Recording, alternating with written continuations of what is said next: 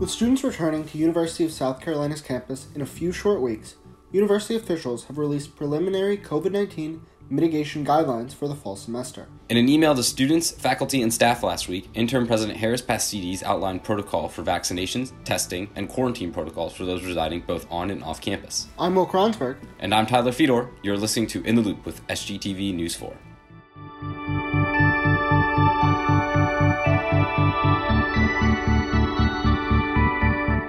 This podcast is a part of Garnet Media Group's podcast network. Garnet Media Group is the collective partnership between student run media outlets at the University of South Carolina. Find out more about Garnet Media Group's podcasts and other student work on garnetmedia.org. As cases of the COVID 19 Delta variant grow across the country, University of South Carolina has updated its continued plans to battle spread of the virus on campus this fall. Also, the trial of the alleged killer of USC student Samantha Josephson is coming to an end, as both sides have rested their case in the trial. And the delayed 2020 Tokyo Olympic Games just kicked off with the state of South Carolina and U of SC well represented in competition. Stick with us, we'll keep you in the loop.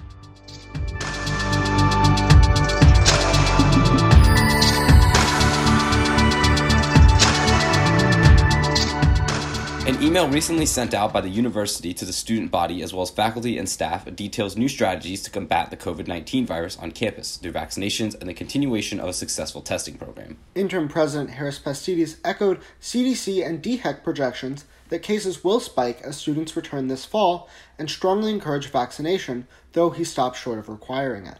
Every student and employee will be required to submit either proof of vaccination, a negative COVID test no more than 10 days prior to move in or classes beginning, or a positive test no more than 90 days prior. Voluntary on campus testing will also continue this upcoming semester, though monthly testing requirements that debuted in the spring will not be implemented in the fall. Face coverings will also be voluntary in most locations on campus, though they are required in the Center for Health and Well-Being and Thomson Student Health Center, as well as all university transportation. SGTV News 4 reporter Finn Carlin joins us now to discuss the university's strategies to fight COVID 19 this fall. How are you doing, Finn? I'm doing well, Tyler. How are you? Doing good, doing good. Thanks for coming on with us. Now, Finn, we've been fighting the virus for over 16 months now. It's been a long time. So, what new strategies is the university employing this semester compared to the last three? Yeah, so during the fall semester, the university is not so much employing new strategies as much as it is revising or taking away mitigation strategies they've used this past school year. President Pastides mentioned in that email that he sent out to students and faculty that mainly the return to campus will see newer protocol put into place, such as those living in Greek Village and other university housing, needing to show either a completed COVID vaccine record, a negative COVID test 10 days before move in, or proof of a positive COVID test in the last 90 days. Now, this doesn't mean off campus students are in the clear, since everyone in apartments or other housing will still need to either show a completed COVID vaccine record or a negative COVID test within about two weeks of the start of classes. During the semester, though, there will be optional COVID testing available, and quarantine services will still be active primarily for people living on campus. But face coverings will not be required everywhere except for the gyms like Strom and Blatt and in the Student Health Center. One big development this summer has been a much larger population eligible for a COVID 19 vaccine to protect the population from severe COVID infection. So, how much is the university pushing for vaccinations leading into the fall semester right now? Yeah, so whether or not universities will require COVID vaccines has been a question for many people as we're getting closer now to the start of the school year, of course.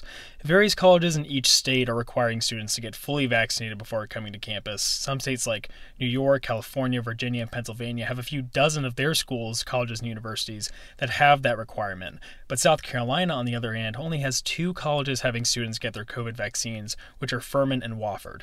Now, Pastides said that vaccines are strongly encouraged, and with that, they ask students to upload their information to their MyHealthSpace account as they get their first and second doses, but they aren't required regardless if you're living on campus or not. And so I know in previous semesters we've experienced somewhat of a spike in cases when everyone returns to campus. I remember when we got to a thousand plus. Uh, in the fall, in last fall, I believe, and even with the vaccine in place, another one is likely this semester. So, compared to last year, how is the university treating quarantining and contact tracing in case of an outbreak? Yeah, so most of the university's strategy for quarantine isolation isn't really changing. Unvaccinated people that are exposed to COVID-19 and or have a positive test result have to quarantine for the required number of days in isolation before returning to their other housing. And speaking of housing, students on campus have to now fill out a form agreeing to a quarantine and isolation plan should they be exposed to COVID. Vaccinated students, however, do not have to go into quarantine if they are exposed to COVID, only if they do not show symptoms after they come in contact with someone who is positive for the virus. Now, I've tried to reach out to university spokesperson Jeff Stensland with certain questions pertaining to a plan of action if we see another large spike in on campus COVID cases, like has been predicted by the CDC and SCDHEC, when we all return for the semester, but he's currently out of office and no other response or other information has yet been given. All right. Well, thank you, Finn. Thank you so much for joining us. Yeah, thank you, Tyler.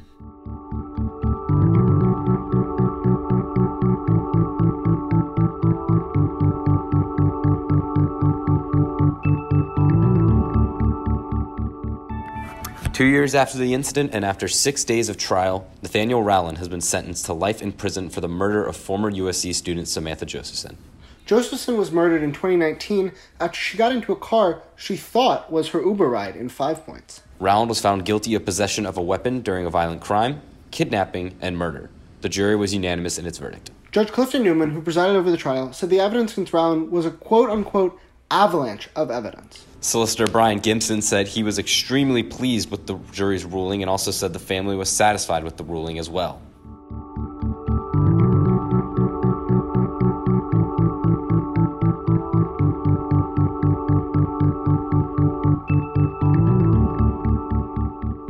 The Olympics are being played in front of virtually no crowd at all after both foreign and local spectators were banned from the Games with COVID cases rising in Tokyo in recent weeks. Despite the quiet setting, the Games are as fierce as ever, with athletes having waited five years to compete on the global stage. New events in this iteration of the Olympics include street and park skateboarding, softball, baseball, 3 on 3 basketball, and surfing. Currently, Team USA sits second in the medal count just behind the Japanese hosts, with 8 silver medals, 8 bronze, and 9 golds across shooting, fencing, surfing, swimming, and taekwondo. Locally, the University of South Carolina and our state as a whole are well represented in Tokyo. Gamecock women's basketball head coach Dawn Staley will lead the USA women's basketball team, which will include 2018 USC graduate A'ja Wilson, and on the men's side, Charleston native and recent NBA champion Khris Middleton will also represent the USA. In addition to basketball, Gamecocks will also compete in track, swimming, and diving. Joining us now to talk about Tokyo is News 4 reporter Kendall Smith.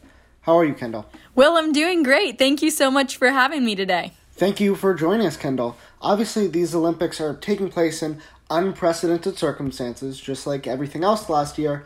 But what unique challenges are competitors dealing with in Tokyo this month?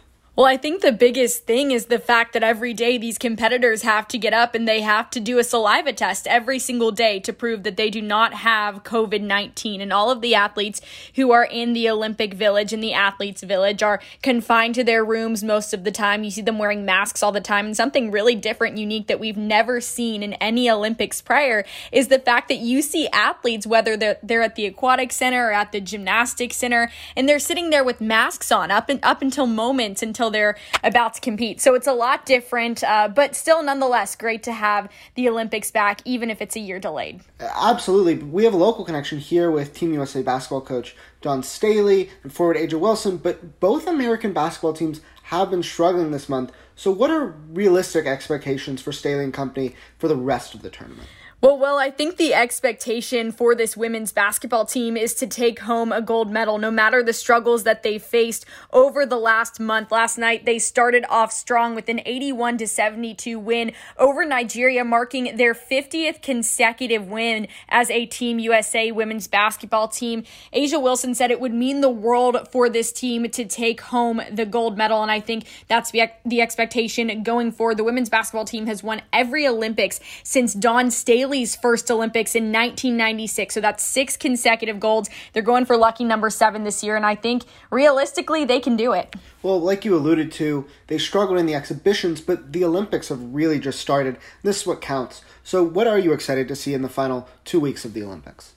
Oh my gosh, not just women's basketball and seeing Dawn Staley and A'ja Wilson out there on the floor, but I'm excited for so much more. Obviously, we've seen some gymnastics already occur. The women's team final happened last night where Team USA took home the silver medal. I can't wait for the individual finals in, gym- in gymnastics. Really looking forward to swimming as well. That's always a great sport. And then here, representing the state of South Carolina, like you alluded to, there are a ton of athletes who are representing the Palmetto State. So it'll be fun to watch all of them, whether that's in basketball basketball, swim and dive, weightlifting. There are some athletes representing Team USA. It's definitely going to be great to watch all of it go down.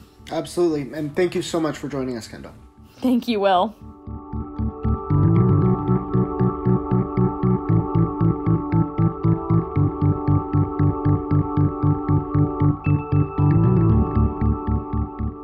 The last week of July will sadly not bring any relief from the heat in Columbia Highs will stay in the 90s through Sunday, including 97 on Thursday and 99 on Friday, though precipitation may come early next week. With a high today of 91 and a low of 73, the capital city is warming up just in time for students to return to campus. Over in the stock market, the Dow Jones Industrial Average is down 233 points today, the Nasdaq decreased by 296 points, and the S&P 500 fell 44 points.